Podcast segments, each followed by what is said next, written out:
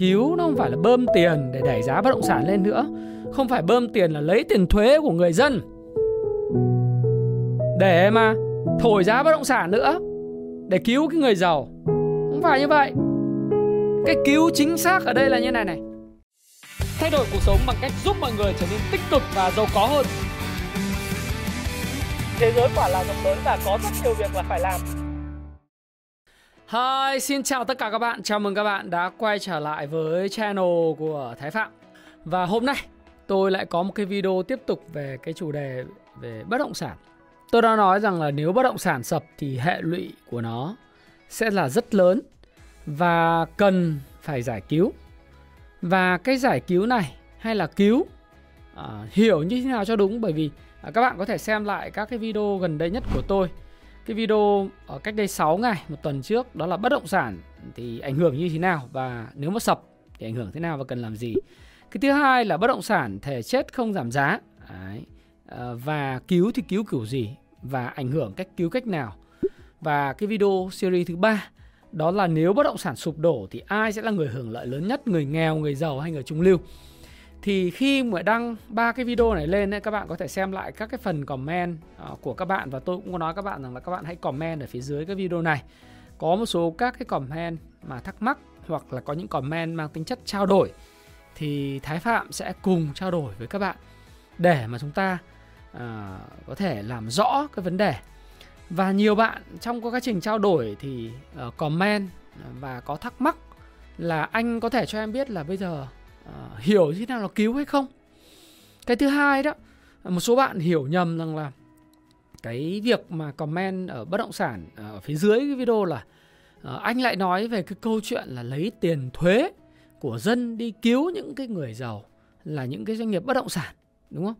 Những người mà trước đây ăn không uh, ngồi chốc những người mà trong quá trình thuận lợi thì lợi nhuận rất là nhiều. Thế thì tại sao lại phải đem tiền thuế của dân đi mà cứu những anh doanh nghiệp uh, làm ăn bất động sản đúng không? Làm ăn thì uh, lời ăn lỗ chịu. Đấy, chứ đâu có khi mà lỗ thì lại đi kêu cứu. Đấy, thì bạn hiểu như thế. Rồi các bạn nói với tôi rằng là anh uh, nói như thế thì cứu bất động sản nghĩa là lại bơm tiền vào nền kinh tế để cứu bất động sản. Và như vậy thì lại làm cho giá bất động sản nó lên cao và gây ra lạm phát. À, một bạn nữa trong ba cái tuyến video này của tôi. Các bạn có thể đọc lại tất cả comment, và comment đây thì tôi thấy sự là rất là hay. Bởi vì nó sẽ góp cho chúng ta thêm những góc nhìn đa dạng khác nhau. Và tôi sẽ dựa vào những cái comment, những cái ờ, phản hồi của các bạn hàng tuần. Tôi sẽ làm những cái tuyến video ờ, Q&A để chúng ta cùng mở rộng, cùng thảo luận với nhau trên những vấn đề mà tất cả các bạn quan tâm các bạn nhé.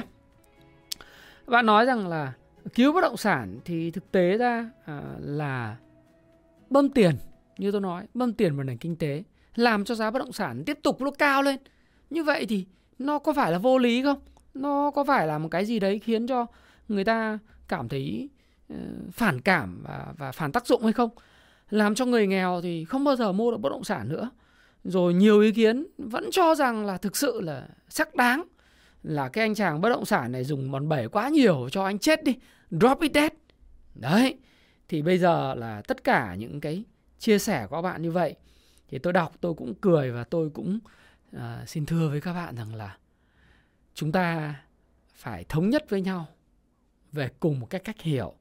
Ừ, và tôi sẽ không có nhiều thời giờ để mà đi trả lời toàn bộ tất cả những cái comment. Bên cạnh những comment mang tính chất là đồng tình à, cùng đóng góp xây dựng. Thì tất cả những comment của các bạn thì tôi cũng rất là welcome cũng rất là ờ, chào đón. Đấy. Và chúng ta cũng thấy rằng là sự khác nhau về mặt suy nghĩ thì cũng là vấn đề bình thường bởi như vậy thì nó mới có xã hội. Và như vậy thì chúng ta mới cần có tranh luận à, để tìm ra một cái câu trả lời là tốt nhất. Quan điểm của tôi luôn luôn là như thế này. Nếu nói rằng đừng bao giờ nói cứu bất động sản và đừng bao giờ giải cứu hay là có giải pháp gì cho bất động sản Đấy.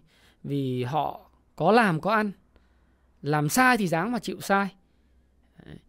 thì nói như vậy về cơ bản là fair, là công bằng và nói như vậy là hợp tình, hợp lý tuy vậy, cái quan điểm xuyên suốt của tôi trong tuyến 3 video đầu tiên, tôi cũng nói với bạn rằng cái ích lợi của việc để cho bất động sản chết đi. Đóng băng. Sập. Định nghĩa như thế nào là sập?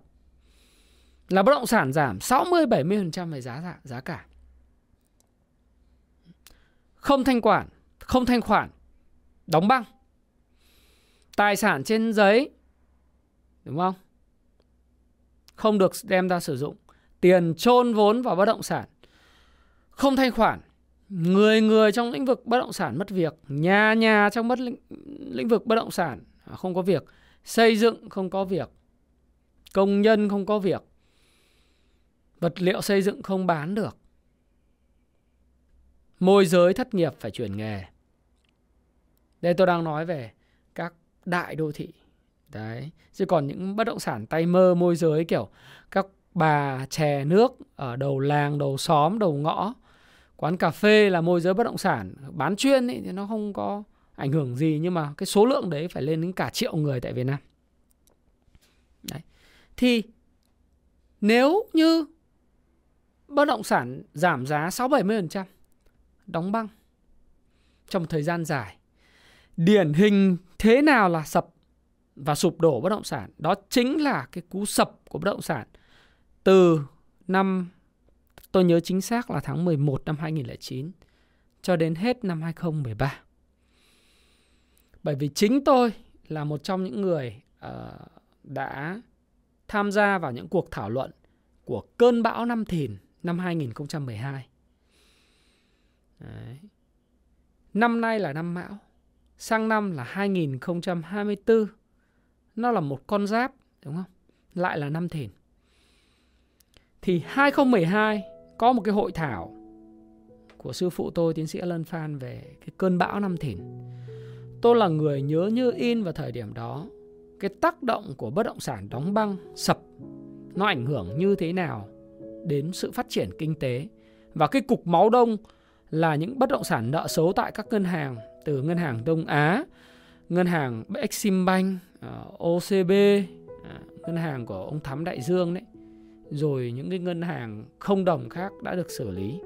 Nó đã tạo ra cái hệ lụy quá lớn, khiến một cái xã hội nó trì trệ, xuyên suốt từ năm 2010 đến 2013 nó cục máu đông quá lớn. Và thời điểm đó thì người người mất việc, nhà nhà mất việc. Đấy. và nếu được lựa chọn trở lại, thì thời điểm đó các bạn nhìn thấy cái cú quá trình bơm tiền 8 tỷ đô la vào nền kinh tế năm 2009 đầu năm, đã không những không lan tỏa ra sản xuất kinh doanh mà nó chảy vào bất động sản để thổi bùng lên một cái cơn sốt đầu cơ từ năm 2009 đầu năm, đến tháng 10 nó chịu không nổi cả chứng khoán, cả bất động sản nó đổ gục xuống. Và cái hệ lụy để lại đó là nợ xấu bất động sản phình to ra, xã hội chậm và kém thịnh vượng. Đấy, thì nó đã kéo dài cái cơn đau này cái cơn đau thời điểm đó phải nói là 4 năm trời. Sau đó thì đến cái giai đoạn 2014 bắt đầu ấm lên, 2015 ấm lên một chút thì nó mới có cái quá trình kéo dài ấm lên hết 2017. 2018, 2019 nhã ra 2020, 2021 thì chúng ta sẽ thấy rằng có sự điều chỉnh để bất động sản lành mạnh hơn thì vì cái Covid bơm tiền nó lại đẩy lên một vùng giá mới cho nên nó mới có cơ sự ngày hôm nay. Tôi sẽ có một cái video và nhìn lại về những cái à, đợt bong bóng hay những chu kỳ của bất động sản. Những cái cú mà rung lắc mà bốn cái chu kỳ bất động sản sẽ hầu chuyện các bạn vào thứ năm tuần này, các bạn nhớ đón xem. Thế thì tôi muốn nói với các bạn rằng là cái lợi ích của việc để bất động sản chết đi, hãy nhìn lại những giai đoạn từ 2009 cuối năm cho đến hết 2013 bạn sẽ thấy những dự án bị bỏ hoang như thế nào công nhân bị thất nghiệp ra làm sao. Cả cái nền kinh tế trì trệ không phát triển được. Giai đoạn đó là thực sự là rất là khó, khó khăn kể cả khó khăn về tỷ giá hối đoái khó khăn về à, những cái dự trữ ngoại hối khó khăn đủ đường khó khăn lạm phát cao sản xuất đình trệ tất cả đều đến từ cái việc là bất động sản bị đóng băng sụp rất sâu không thanh khoản. Và đó chính là cái sập đấy tình nghĩa là sập sập là sập như vậy thế thì, từ những cái bài học của cái giai đoạn 2000 cuối 2009 thôi từ 2010 đi, cho đến 2013 4 năm. Chúng ta liệu có lựa chọn đi theo cái con đường giống như cái con đường của cách đây 13 năm trước hay không? Để bất động sản sập. Đấy. Thì cái ích lợi của việc để cho nó sập nó quá ít so với lại cái thiệt hại mà nó mang lại cho toàn xã hội. Hãy nhớ rằng bất động sản, ngân hàng và chứng khoán tài chính nói chung và kể cả hoạt động kinh doanh của doanh nghiệp là những hoạt động của cái bình thông nhau. Đấy. Và ví nền kinh tế giống như một cái cơ thể. Cái cơ thể của chúng ta như thế này này. Khi mà chúng ta nhớ một điều, bất động sản là một cái chân. Thí dụ như nó là cái chân phải, chân trái hay là một cái cánh tay, một cái bàn tay của chúng ta. Sản xuất kinh doanh, tài chính ngân hàng là những cái bộ phận khác. Cả cái nền kinh tế là một cái cơ thể. Khi một cái bộ phận gặp vấn đề thì chắc chắn rằng cái cơ thể đấy nó cũng không cảm thấy khỏe khoắn. Các bạn không tin các bạn cứ thử nghĩ mà xem.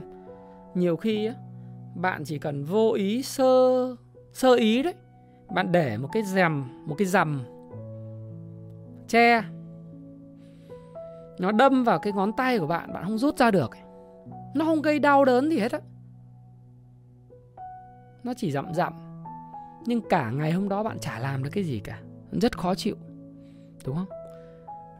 Hai, hoặc là bạn để cái móng tay của bạn bạn không có chăm sóc mà để cái măng rô nó bị xước ấy và bạn phải lột cái da nó ra nó rất là đau khó chịu.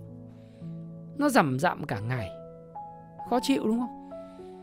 Hay là một cái cái răng ấy của mình bị đau sâu. Có khi mình khó chịu cả tuần cả mấy tháng ăn chả ngon ngủ không yên răng sưng lên. Viêm xoang. À, khó chịu lắm. Đấy. Chân bị lật sơ mi. Khó chịu lắm thì cái bất động sản nó còn hơn cả cái đau răng, cái viêm xoang, cái giảm mở tay. Nó là cả nguyên hai cái chân của cơ thể, đặc biệt nó là hai cái chân của nền kinh tế Việt Nam. Nó mà đứng im thì cái anh ngân hàng lại rơi vào nợ xấu. Đúng không?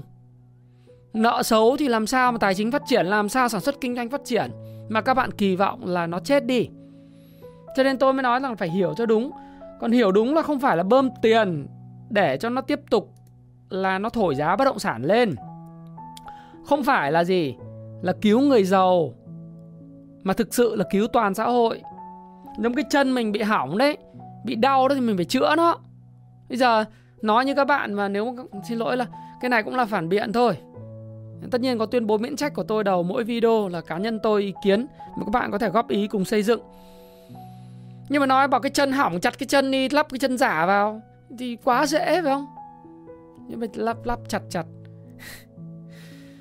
Quay lại cái thời của 2010 2013 thì chả ai làm ăn được cái gì. Lãi suất cao ngất ngưỡng, bất động sản đóng băng, người người, nhà nhà thất nghiệp. Nếu không có cái FDI cứu và không có anh Samsung anh cứu vào thời điểm đó, thì có lẽ là nó cũng chưa khởi động lại những cái quá trình phục hồi nền kinh tế như thời điểm hiện tại đâu. Tôi đã trải qua cơn bão năm thìn 2012 thì hiểu chuyện đó. Do đó thì chúng ta phải hiểu rằng là cứu nó không phải là bơm tiền để đẩy giá bất động sản lên nữa. Không phải bơm tiền là lấy tiền thuế của người dân để mà thổi giá bất động sản nữa, để cứu cái người giàu. Không phải như vậy. Cái cứu chính xác ở đây là như này này. Cái cứu chính xác ở đây là gì? Làm cho cái cung và cầu nó gặp nhau Đấy là cái giải pháp đầu tiên.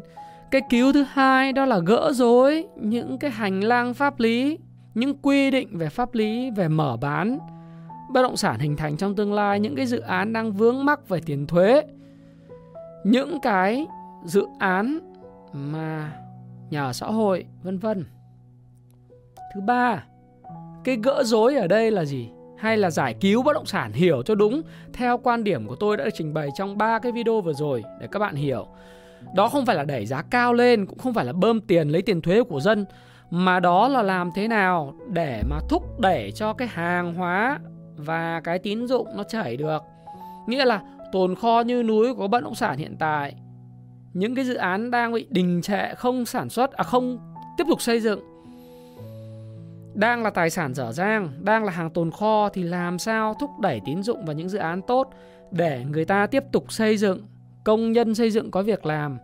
Các cái công ty xây dựng có việc làm, người ta bắt đầu người ta xây các dự án lên để bàn giao cho khách hàng. Khách hàng lại đóng tiền cho chủ đầu tư và họ nhận nhà, họ đến đó họ sinh sống. Tất nhiên là chọn lọc. Những dự án thực chất như vậy thì phải để cho hàng tiền và tín dụng nó lưu thông đó là ba cái cứu chứ không phải là cứu ở đây là tiếp tục in tiền thuế giống như năm 2009 là bơm lên thì nó sẽ chảy vào bất động sản, chảy vào chứng khoán lại thổi lên một cơn bão đầu cơ mới. Cũng chả phải nói rằng là phải lấy tiền thuế của dân. Làm gì có tiền thuế nào để mà cứu bất động sản đâu. Cho nên các bạn phải nghe rất là kỹ cái phát biểu của Thủ tướng. Ở đây thì tôi à, cốt lại thôi. Trong cái hội nghị ngày 17 tháng 2 là cứu bất động sản trên tinh thần là không phải là ai cứu ai mà tất cả mọi người đều có cái trách nhiệm trong cái việc này. Đã đi vào cái thực tế thực chất của thị trường đúng không? Thì cái này là chúng ta bàn với nhau để chúng ta hiểu chuyện đó. Đấy, tôi khẳng định với các bạn là tất cả những người mà comment trong cái YouTube video của tôi rằng là không phải là cứu theo kiểu các bạn nghĩ đâu nhá. Rồi các bạn, ờ, tôi cũng muốn chia sẻ các bạn rằng là vì nó là cái bình thông nhau và những cái hệ lụy của bất động sản ấy là nó rất là lớn. Cho nên ý ba tôi, tôi chỉ ra trong cái video mà các bạn nhớ là đây các bạn sẽ có thể xem lại cái video là doanh nghiệp bất động sản thế chết không giảm giá bán thì cứu kiểu gì ảnh hưởng cứu cách nào. Thì các bạn sẽ thấy là tôi đưa cho các bạn là bốn cái rủi ro cho ngân hàng. Nếu mà không có thanh khoản không bàn giao nhà thì nợ xấu bất động sản thành nợ nợ xấu nhóm 4 nhóm 5 tôi đã dùng cái công phu stop pro để tôi chứng minh các bạn là nợ xấu nhóm 4 nhóm 5 nó đang tăng đúng không? Rủi ro thứ hai cho ngân hàng đó là gì? Hệ thống ngân hàng đó là chính từ người vay mua nhà, họ thu nhập đi xuống, họ không trả lãi được thì nợ xấu của họ đối với ngân hàng tăng lên. Và những nợ xấu này thì qua thời gian từ nhóm 3 nó sẽ nhảy lên nhóm 4 và nhóm 5. Và nợ xấu nhóm 5 là nợ có khả năng mất vốn.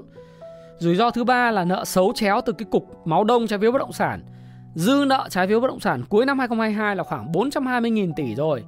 Và ngân hàng thì nắm giữ 150.000 tỷ và nhà đầu tư cá nhân thì nắm giữ 270.000 tỷ. 2023 và 2024 là năm đáo hạn cái trái phiếu bất động sản lớn nhất. Nếu như không có cái giải pháp cho cái tín dụng, cho cái tiền và cho cái hàng nó lưu thông được, những dự án có pháp lý minh bạch, đúng không? Tiếp tục triển khai dự án, giao cho khách hàng để tiền và tín dụng nó chảy bởi vì chi tiêu của người này, chứng khoán ABG nói rồi là thu nhập của người khác. Nếu như tiền và tín dụng không chảy thì làm gì có cái thu nhập và làm gì có cái vòng xoáy đi lên, xã hội làm gì có thịnh vượng. Thì cùng nhau kéo nhau xuống chết hết à? Đúng không?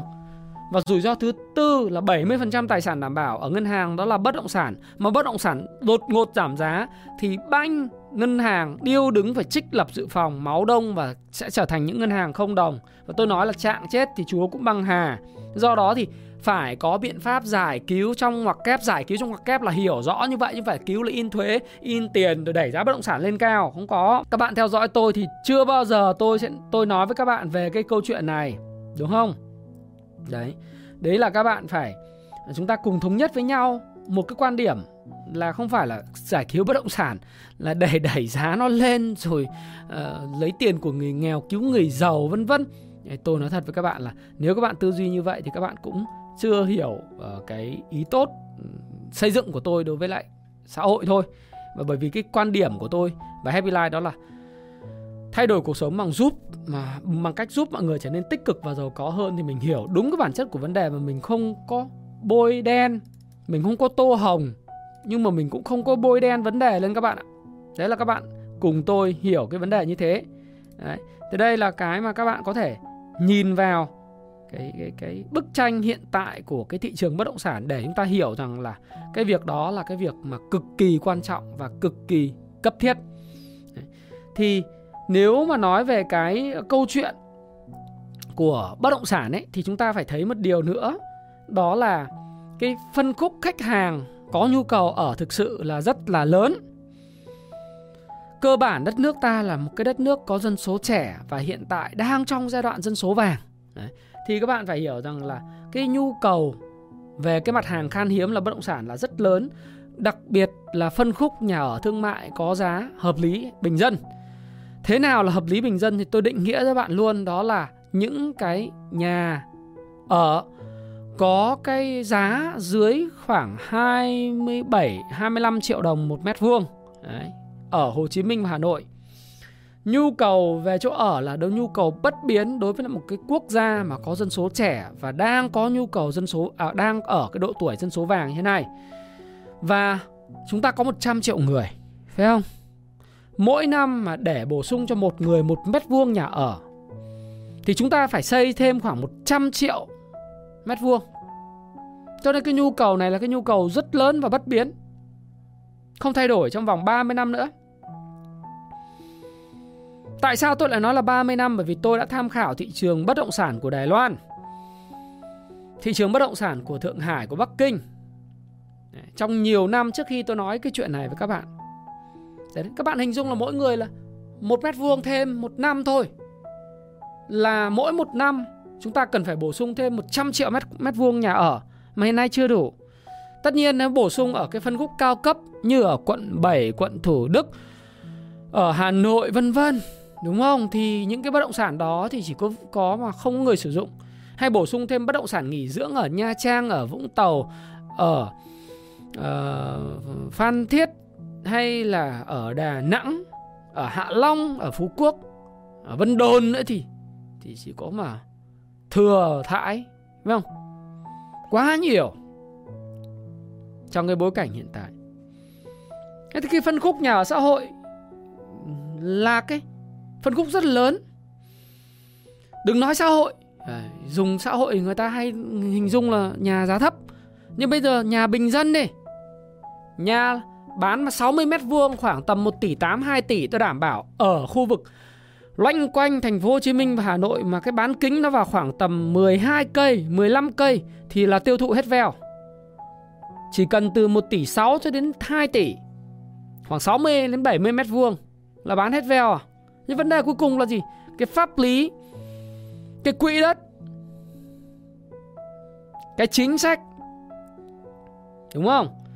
Rồi Thế thì chúng ta phải nói là bây vấn đề là Hàng ở đâu mà bán? Đấy Và cuối cùng là tiền ở đâu mà mua? Cái câu, câu chuyện rất đơn giản như thế. Thì cái cứu ở đây là gì? Như tôi nói ba cái nhóm giải pháp là cho cung cầu gặp nhau. Chúng ta là gỡ về vấn đề pháp lý, cho hàng và tiền chảy. Chứ không phải là in tiền, chứ không phải là cần bơm thổi tiếp. Thì cái quan trọng ấy, khi nhà ở xã hội hay nhà ở giá thu nhập thấp, thì cái quỹ đất sạch chúng ta cần phải khuyến khích đưa các cái quỹ đất ở quanh cái khu vực vành đai 3 nói vành đai 4 thì hơi xa vành đai 3 Hà Nội vành đai 3 thì rất là gần rồi đúng không? Nhưng bây giờ có thể tính vành đai 4. Chúng ta đưa những quỹ đất ở vành đai đai 3, vành đai 4 cho những cái doanh nghiệp phát triển bất động sản, nhà thu nhập bình dân. Những doanh nghiệp này có thương hiệu. Tôi nói thay ví dụ như Nam Long, Vinhome, Novaland, Đất Xanh và vân vân những doanh nghiệp khác nữa. Những doanh nghiệp có thương hiệu, có năng lực thực thi, có khả năng tổ chức quản lý, triển khai dự án đúng tiến độ. Họ được tiếp cận vốn giá rẻ, giá rẻ không phải là rẻ hơn 3%, 4% cái lãi suất hiện tại của ngân hàng, mà nó rẻ hẳn luôn, họ vay với khoảng tầm 3 đến 4% một năm thôi. Đúng không? Dựa trên một cái nền pháp lý đất sạch, họ mark cấp tiền lời chỉ khoảng thay vì Dự án bất động sản cao cấp họ lời 40-50% thì bây giờ mark cái này chỉ cần khoảng tầm 15% cho một dự án trong một vòng đời. Và IRR tức là IR, IRR đó. Hay NPV của nó dương hợp lý là ok. Để họ tiếp tục họ nuôi họ dùng cái bất động sản giá thấp để nuôi những cái bất động sản giá cao cho những người mà có thu nhập cao và sophisticated về nhu cầu tức là nhu cầu nó phức tạp hơn ở trung tâm và cái lõi của những cái downtown thành phố. Thì đưa họ đất đưa họ cái vốn giá rẻ Còn ở phía người mua thì tài trợ cho họ những cái chương trình 5%, 6% ờ, lãi suất giá rẻ trong vòng 30 năm như Singapore, như Thượng Hải. Họ đã làm dựa trên một cái gì? Cái quá trình xét duyệt hồ sơ minh bạch, tuyển lựa đầu vào người mà có nhu cầu mua những nhà ở như vậy thuộc cái diện như thế. Bởi vì chúng ta quản lý bằng chứng minh và căn cước điện tử hết rồi. Và có ràng buộc về chuyện là mua. Sau bao nhiêu năm thì mới được chuyển nhượng. Ví dụ như mua, anh phải để hoàn tất các nghĩa vụ về tài chính. Sau 10 năm anh ở thì anh mới được chuyển nhượng lại. Ví dụ vậy. Thì mới được, tức là pháp lý đầy đủ hết. Có thể ra sổ hồng bất cứ lúc nào. Nhưng mà phải 10 năm sau anh mới được ra sổ hồng. Thì lúc đấy anh mới được được phép là gì? Bán lại cái căn nhà. Bởi vì cùng với sự phát triển của xã hội, cái nhu cầu hướng vinh anh ờ, vợ chồng trẻ không bao giờ khó khăn mãi, sẽ trở thành những vợ chồng trung lưu thì 10 năm sau, anh có quyền chuyển nhượng lại cái dự án đó cho người khác. Thì cái gỡ đó mới là cái gỡ để cho cung và cầu gặp nhau và cái gỡ pháp lý, gỡ để cho tiền và hàng chảy. Đấy. Phải làm sao để cho cái người nào mà có dự án tốt, xây được nhà, bàn giao được cho khách hàng khách hàng đóng được tiền, nhờ đó thì mới có doanh thu, có doanh thu thì mới có lợi nhuận doanh thu có thì cái vòng quay tài sản nó mới tăng lên. Vòng quay tài sản tăng lên thì cái ROA tỷ suất sinh lời trên tài sản nó mới tăng. Và ROA vòng quay tài sản nó là hai trong số những cái tiêu chí quan trọng nhất tạo ra sự thịnh vượng của một cái doanh nghiệp và của một cái xã hội. Chúng ta phải làm như vậy. Thì rất may là chúng ta cũng thấy là uh, những cái bài học hiện tại những cái bài học trước đây của 2010 và 2014 nó quá lớn 2013 nó quá lớn thì chúng ta cũng đã thấy là mọi người đều cùng chung sức về cùng tư duy như vậy, đúng không thí dụ như cái bài ngày hôm qua à, của chuyên gia về nhà nhà giá rẻ sẽ phá băng bất động sản trên VN Express Đấy.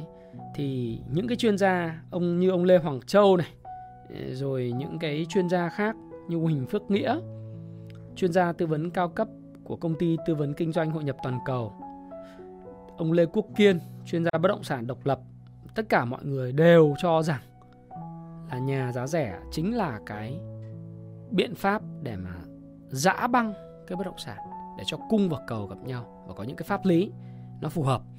Thế thì theo những chuyên gia và chính bản thân tôi, tôi nghĩ rằng là phải dùng cái từ đúng không phải là nhà ở xã hội. Không phải là bởi vì nhà ở xã hội thì nó hay dùng cái cho những cái đối tượng chính sách này nọ. Thương binh, liệt sĩ, người nghèo, hộ nghèo vân vân. Không, Bây giờ chúng ta dùng cái từ là nhà ở bình dân, nhà ở có thu nhập hợp lý. Như tôi đã nói, dưới 27 triệu hoặc trong khoảng từ 20 đến 27 triệu một mét vuông tại những vùng thuộc vành đai 4, vành đai 3. Ở Hồ Chí Minh là vành đai 3, còn rất nhiều đất. Vành đai 4 à, tại Hà Nội. Thì loanh quanh cái khu vực đó mà có thể phát triển được những cái nhà với cái cái mức mà uh, giá khoảng tầm 20 cho đến 25 triệu một mét vuông thì quá tuyệt vời đúng không? khoảng 1 tỷ rưỡi đến 2 tỷ một cái căn hộ uh, khoảng 70 mét vuông đến đến đến 75 mét vuông cho một vợ chồng trẻ thì tôi nghĩ rằng là cái bất động sản chắc chắn là nó sẽ tiếp cận được nhu cầu thật bởi vì cái nhu cầu của xã hội đối với bất động sản là rất lớn. Thế thì cũng vì là tôi nghĩ là mọi người và kể cả những cái cơ quan chức năng họ đều hiểu được cái cái hệ lụy của cái việc bất động sản. Nó ảnh hưởng như thế nào thì trong ngày hôm qua, ngày hôm qua thì thành phố Hồ Chí Minh đã gặp gỡ với lại chủ doanh nghiệp để mà lắng nghe, gỡ cái vướng cho cái bảy dự án bất động sản. Đấy. trong đó thì à, có những cái dự án như là khu trung tâm thương mại à, căn hộ cấp cao phường đường Bến Nghé à, Tân Thuận Đông cái này của Gotech Land này. Cái thứ hai là khu à, Liên hợp Thể dục Thể thao và Dân cư Tân Thắng Cái này của Sacomrill Dự án trung cư Cửu Long Phường 1 quận 4 Khu phức hợp Sóng Việt Khu đô thị mới Thủ Thiêm. Đấy. Cái này của Lão Phật Gia này. Khu nhà ở Thiên Lý à, Phường Phước Long B Thành phố Thủ Đức này. Dự án 30,3 hecta tại Bình Khánh Thành phố Thủ Đức Là của Novaland Rồi dự án Chung cư Cô Giang Của Novaland Của những chủ đầu tư đây này. Gotech Land, này, Gamuda Land, Quốc Lộc Phát, này, An Thiên Lý, Việt Hưng Phú và tập đoàn Novaland. Thì doanh nghiệp đều nêu ra những khó khăn về vấn đề pháp lý. Thí dụ như là bên Celadon City do Gamuda Land họ nói rằng là họ gặp rất nhiều vấn đề về chuyển nhượng và các nghĩa vụ đóng thuế và chưa có văn bản hay là đại diện công ty trách nhiệm hữu hạn Gotech Việt Nam ở quận 7 đấy. Cái cái dự án họ quận 7 họ nói rằng là từ tháng 6 năm 2022 đến giờ họ đa ba lần nộp hồ sơ mà doanh nghiệp vẫn chưa được nhận được cái câu uh, trả lời cho cái việc là được cấp phép mở bán. Hiện nay thì dự án đã hoàn thành được phần móng hầm ở tầng 1 đủ điều kiện được bán cho thuê đối với nhà ở thương mại hình thành trong tương lai nhưng mà vẫn ờ, hồ sơ mãi không ai duyệt. Và cái khoản thiệt hại trước mắt của họ là cả ngàn tỷ đồng. Nó dẫn đến nhà đầu tư không dám súng tiền. Ngân hàng không dám súng tiền hàng tiền không chảy tắc nghẽn luôn. Đấy, tạo thành một cục máu đông. Đấy. thế thì như này là trong cái cái thẩm quyền của thành phố và tôi nghĩ rằng là cái này là do con người do chủ trương và pháp lý là do con người mà đúng không? Thì những cái này nếu mà muốn con người sinh ra cái chuyện là trì hoãn thì con người có thể duyệt được với cái cơ chế được phép. Cái nào mà thuộc thẩm quyền của uh, chính phủ thì là lên chính phủ cái nào thuộc thẩm quyền của thành phố thì thành phố sẽ xử lý. Thì ở đây thì tôi đọc báo đây cái báo này báo pháp luật nhé.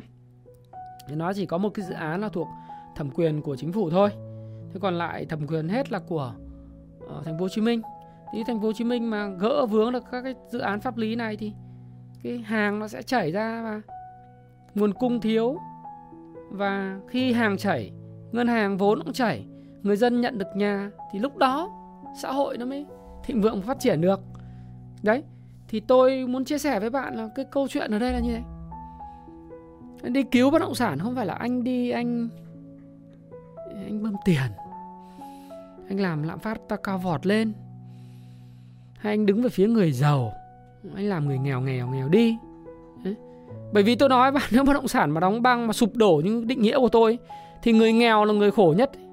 Người trung lưu là người khổ nhất. Giá nhà giảm 60% nhưng thu nhập chả có, thì lại càng ngày càng bần cùng hóa. Và cái người hưởng lợi lớn nhất là giới siêu giàu. Tôi đã chứng kiến một đại gia. Tại sao tôi lại nói giới siêu giàu hưởng lợi? Tôi chơi thân với một cái một cái đại gia tại Phú Mỹ Hưng. Cái giai đoạn 2013 2014 anh gom rất nhiều nhà Phú Mỹ Hưng. Giá rẻ bèo, nhá. anh gom rất nhiều nhà các chung cư tại tỉnh san tầng sàn ở ở quận tư. Nên không tiện nói tên. Đấy. giá rẻ mạt. Vì tất cả lúc đấy là ai cũng chết thì bây giờ thì thì thì, thì những cái đấy thì tài sản nó tăng gấp ờ, uh, 8 lần. Ở Vân Đồn này chung cư hồi xưa chung Khánh Hội 2 hiểu không? ông gom Khánh Hội 2 Khánh Hội 3 ông gom lời 3 lần. Đấy thì chỉ béo những cái ông như thế thôi. Con người nghèo thì trong lúc cùng cực thì cũng chả mua được những căn hộ như vậy vì nước lên thuyền lên nước xuống thuyền xuống. Lãi suất cao thì người nghèo làm sao mà thuê mua được nhà? Chỉ có phát triển nhà giá rẻ thôi. Nên vấn đề phải phát gỡ pháp lý cho các cái chủ đầu tư. Đấy, thì đấy là quan điểm của tôi. Và tôi nói rằng là cái góc nhìn của tôi là như vậy. Bởi vì cái ao hay là cái cái bể đấy thì nước nó phải chảy. Như vậy thì những sinh vật trong cái khu vực của cái ao bể nó mới sống được đấy thì bạn hiểu như thế. Và tôi, tôi xin thưa với bạn trong cái video này để hiểu cho đúng về cứu bất động sản và giải cứu bất động sản hay gỡ rối hay là gỡ rối tơ lòng cho bất động sản hiểu như thế cho đúng. Và chúng ta tôi thống nhất quan điểm của tôi với lại tất cả những người xem video và theo dõi kênh thái phạm là như vậy. Đấy. và hy vọng rằng là bạn hiểu bạn thấy nó hợp lý hơn. Nếu bạn thấy hợp lý và rất là yêu quý thái phạm thì các bạn hãy à, chia sẻ cái video này cho tất cả mọi người cùng lan tỏa nó. Cái thứ hai nữa là hiện nay thì cái kênh của tôi hiện nay đang được 886.000 subscriber à, thì các bạn có thể nhấn vào cái nút đăng ký kênh đăng ký kênh để mà khi mà nhấn vào cái nút chuông thì tôi ra cái video mới. Về cái lĩnh vực bất động sản thì bạn ừ, chứng khoán hay gì đó bạn người nhận đầu tiên sớm hơn tất cả những người khác. Và ủng hộ tôi để tôi có một triệu sub giúp tôi à, à có thể tiếp tục lan tỏa những cái giá trị tích cực nhìn nhận đúng sự việc khách quan và có thể giúp cho cái xã hội nó nó tích cực và văn minh hơn thì Thái Phạm cũng cảm ơn các bạn rất là nhiều. Và quan điểm của tôi thì cũng xin thưa bạn không phải là vì bạn nói tôi là tôi có nhiều đất tôi nhiều nhà tôi chả có đất tôi có nhiều nhà và tôi thậm chí tôi để nguyên à, tất cả mọi thứ như hiện tại. Và tất nhiên tôi, tôi cũng có tiền à, để thậm chí nếu mà nó sụt giảm thì có khi là tôi còn mua được nhiều thứ hơn. Nhưng đây là cái góc nhìn khách quan cho nên nếu bạn thích những góc nhìn khách quan như vậy và không hùa theo những đám đông mong mọi người chết mọi người sập bọn giàu quần què bọn bất động sản nó chết đi à, hãy nhấn nút nút like hãy chia sẻ video này và hãy à, nhấn vào nút chuông nhé và thái phạm cảm ơn bạn. Hẹn gặp lại các bạn vào video vào ngày thứ năm. Tôi sẽ chia sẻ về các cái chu kỳ trước đây của cái bất động sản Việt Nam xuyên suốt từ năm 1990 đến giờ. Và để chúng ta sẽ dự đoán được xem cái chu kỳ này xuống này, nó sẽ kéo dài bao nhiêu năm và bạn sẽ hành động như thế nào Video này sẽ là nằm trong top các video mà các bạn sẽ coi đi coi lại rất là nhiều lần. Hãy đón chờ video vào ngày thứ năm bạn nhé. Xin chào và hẹn gặp lại các bạn trong video tiếp theo. Cảm ơn các bạn rất nhiều.